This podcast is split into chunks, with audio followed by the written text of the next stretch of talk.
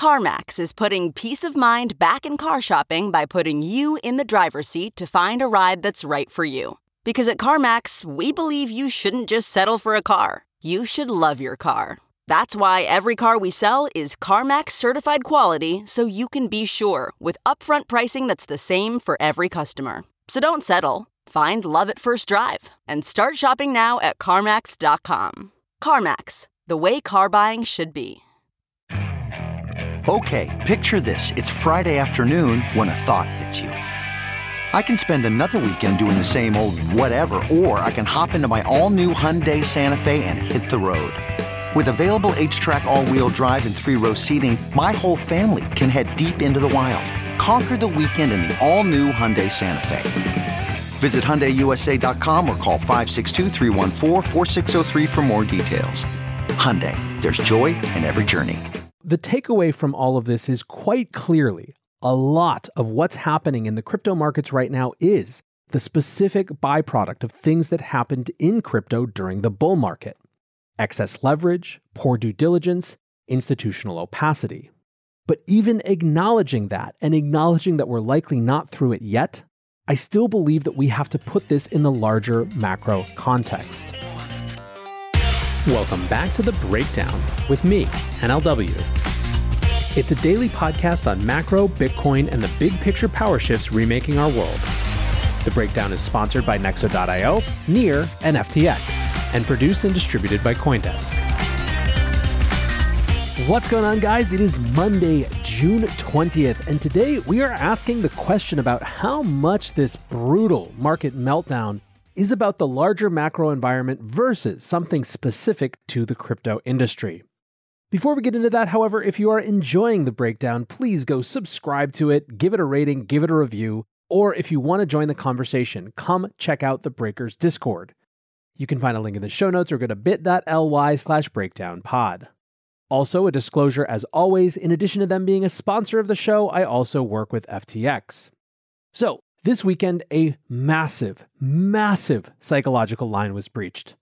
Bitcoin fell under 20K and ETH fell under $1,000. And by the way, Bitcoin didn't just fall to under 20K, it went way under, going as low as 17,600. What results, I think, is an inflection point in our discussion of market cycle, and certainly it has for the first time in the last few months brought out a round of the this is doomed entirely style critics. Today, we're going to discuss what feels to me like a supremely important question how much of this is crypto specific versus wider macro issues. But let's start by discussing the actual move down over the weekend. Bitcoin dropped about 20% between Friday and Saturday and 15% on Saturday alone.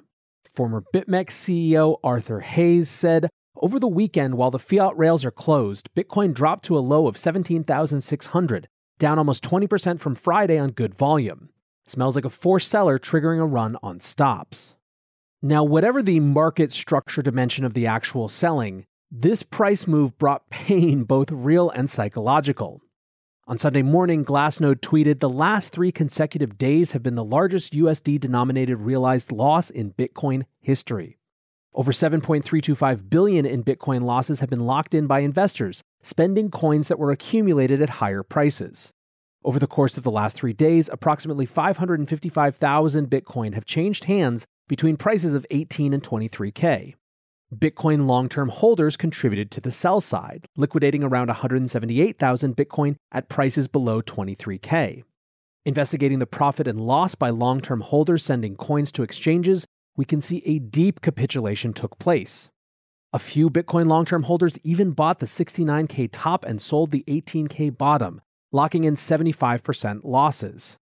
Bitcoin miners are also under stress, with their balances stagnating from the 2019 21 accumulation uptrend and reversing into decline.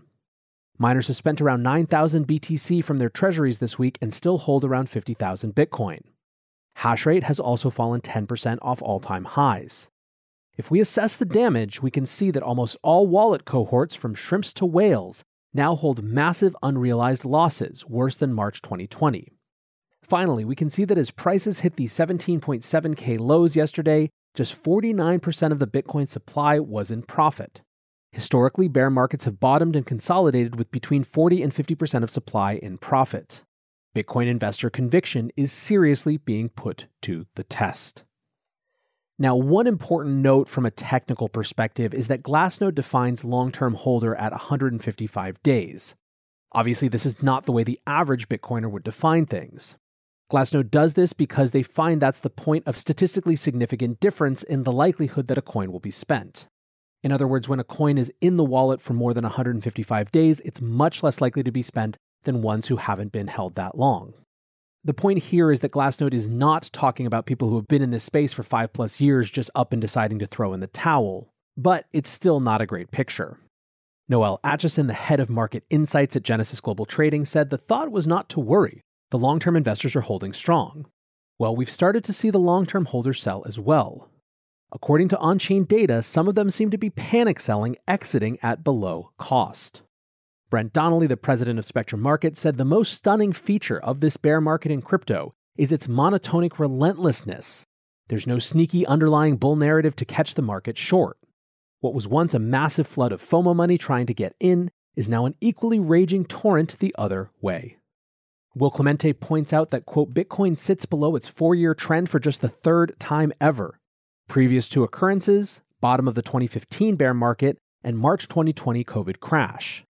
He goes on to speculate about the implications, saying, I do worry that retail will get shaken out of their BTC positions from increasing volatility, and we'll see a gentrification of supply to high net worths and institutions before Bitcoin's hyper monetization takes place. Not that this changes the trajectory of where Bitcoin will go, though. Jim Talbot says it's exactly the opposite that's happening, though. Retail are already rinsed, and now high net worths are the people puking because they aren't sufficiently hedged due to blind ignorance and arrogance of how easy it's been in recent times. I think you get from all of this a pretty good picture of where sentiment is. Nexo lets you easily buy crypto with your bank card and earn industry leading interest rates. Earn up to 16% on crypto and up to 12% on stablecoins. Nexo makes passive income easy with interest paid automatically and daily. With Nexo, you can also borrow against your crypto at 0% APR and exchange over 300 pairs. Receive a welcome bonus of up to $150 in Bitcoin until June 30th at nexo.io. That's N E X O.io. This episode is brought to you by Near, a climate neutral, high speed, and low transaction fee Layer 1 blockchain platform. Near is a blockchain for a world reimagined through simple, secure, and scalable technology, Near empowers millions to invent and explore new experiences. Business creativity and community are being reimagined for a more sustainable and inclusive future. Reimagine your world today at near.org. The breakdown is sponsored by FTX US. FTX US is the safe, regulated way to buy and sell Bitcoin and other digital assets with up to 85% lower fees than competitors. There are no fixed minimum fees, no ACH transaction fees, and no withdrawal fees. One of the largest exchanges in the US, FTX US is also the only leading exchange that supports both Ethereum and Solana NFTs. When you trade NFTs on FTX, you pay no gas fees. Download the FTX app today and use referral code BREAKDOWN to support the show. Now let's discuss interpretations of how much this is specific to crypto versus part of the larger macro cycle. On the crypto side, there is no doubt that there has been a string of catastrophic failures. I half jokingly called Celsius the second horseman of the crypto apocalypse, and in that construction, of course, the implosion of the Terra ecosystem was the first. Funny enough, though the Three Arrows Capital news wasn't really out yet when I put out that show, it seems like 3AC may come to be understood as the third horseman. And as should be clear by now, these phenomenon aren't totally independent. The implosion of the Terra ecosystem created significant financial stress for companies and funds with exposure to it, either directly through holding tokens or through something like the Anchor Protocol or both. How bad those implications are has been largely shielded from view by the inherent opacity of private fund holdings. And what's more, it may take some time to work its way through an ecosystem to really see how problematic those losses are. Last week, Pentoshi wrote Outside of the Fed, one of the reasons you can't call a macro bottom here is because the effects of Do Kwon led to Celsius, which leads to 3AC, which leads to countless others, especially retail. It takes time to play out. How much is left is unknown. Well, a few weeks later, some of the problems that started with Terra are starting to rise to the surface. And what's more, in the cases that they're not, institutions are racing to argue that they're fine. Michael Moro of Genesis Trading writes While our policy is to never address specific client activity, we think it's prudent to provide clarity and transparency to the market in times of great volatility and speculation. Genesis can confirm that we carefully and thoughtfully mitigated our losses with a large counterparty who failed to meet a margin call to us earlier this week. No client funds are impacted. We sold and or hedged all of the liquid collateral on hand to minimize any downside. We will actively pursue recovery on any potential residual losses through all means available. However, our potential loss is finite and can be netted against our own balance sheet as an organization. We have shed the risk and moved on. Clearly, Moro is talking about the potential contagion risk from 3AC. It's important to note here, though, that even funds that aren't facing insolvency issues from their tie ups with some of these things that have gone all the way bust have still suffered major losses.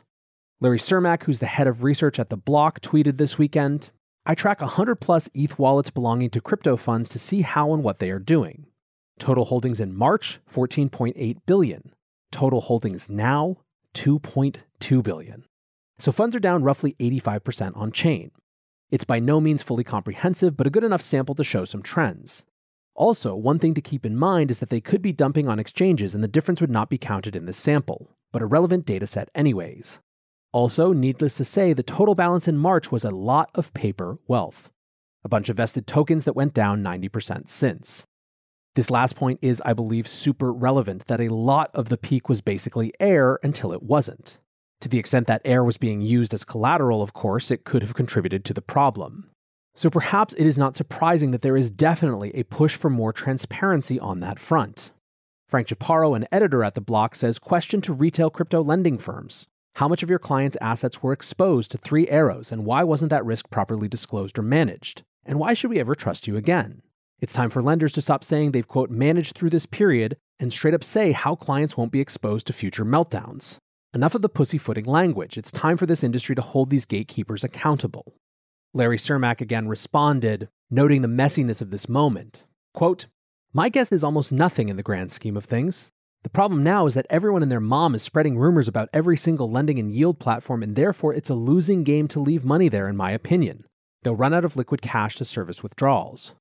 Degen Spartan summed it up this way The game that everyone is playing is just to project a strong front publicly and pray that people don't withdraw funds, which would nuke their liquidity and force them to show their hand.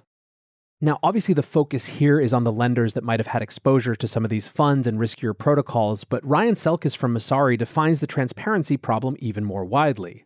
Over the weekend, he wrote, Going to rage write a post on investor slash insider disclosures this weekend. This is getting solved this year and it will be a public dataset. He then tweeted a poll. If you own 1% of a token supply as a US fund that raised money from investors of every kind, you should report every single one of those token and net supply positions along with unlock schedules. 69% of the 1,400 respondents agreed with Ryan. So, the takeaway from all of this is quite clearly a lot of what's happening in the crypto markets right now is the specific byproduct of things that happened in crypto during the bull market excess leverage, poor due diligence, institutional opacity. But even acknowledging that and acknowledging that we're likely not through it yet, I still believe that we have to put this in the larger macro context. Nick Carter sums it up. Crypto haters absolutely euphoric right now, dunking. Yet economy is headed for recession slash depression.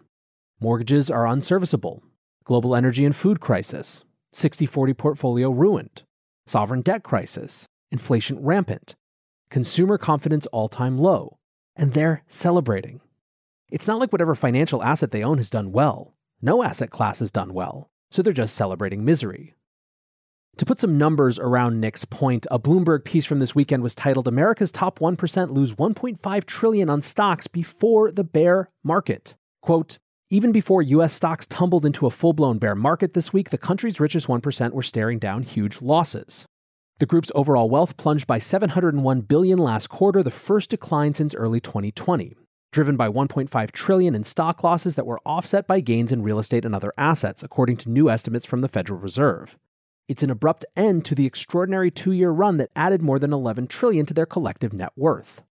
Now keep in mind that since the time these numbers were referring to in Q1, the S&P 500 is down another 19% since March 31st, and Nasdaq was down an additional 24% in that same period.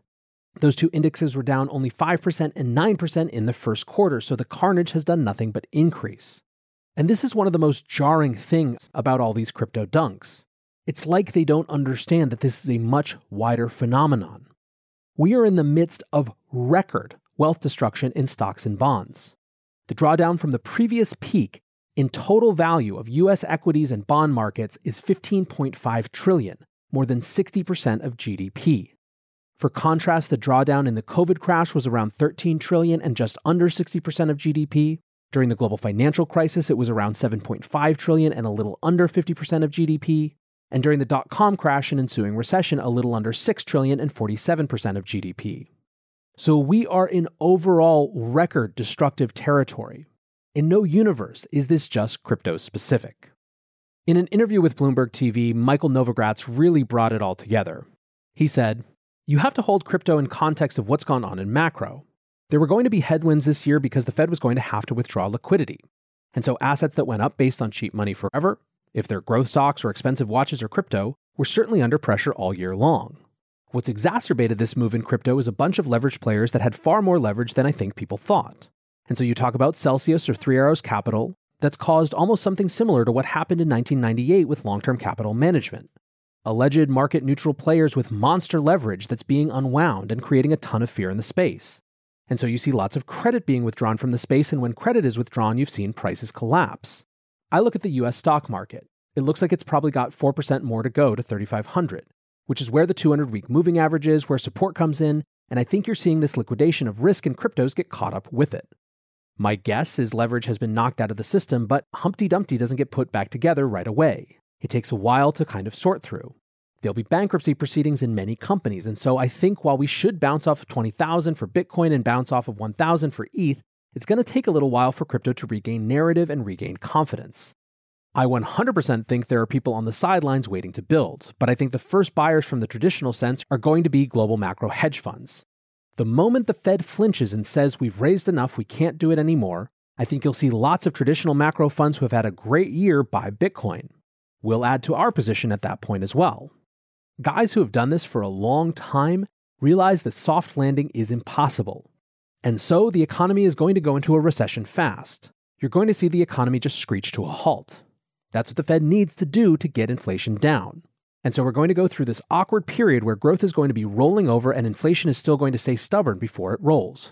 When the Fed sees it rolling and they signal to pause, then you'll see crypto take off. You'll see other assets follow. To wrap up, what's the point of all of this? Well, one, we need to recognize that this is both a crypto and a macro issue. Because of that, two, I believe that there will not be a crypto recovery until there is a macro turn as well. But three, I believe that as part of the recovery, there will have to be some new approaches that address these specific questions of leverage unwind in opaque environments that we're dealing with now. So I guess the question is will the next generation of institutional crypto bring a more traditional sense of risk management with it? Only time will tell. But at this moment, I hope that you were still able to have a nice weekend amidst all the carnage. Happy late Father's Day to all the fathers out there, and happy Juneteenth to everyone. One more big thanks to my sponsors, Nexo.io, Near, and FTX. And thanks to you guys, of course, for listening. Until tomorrow, be safe and take care of each other. Peace.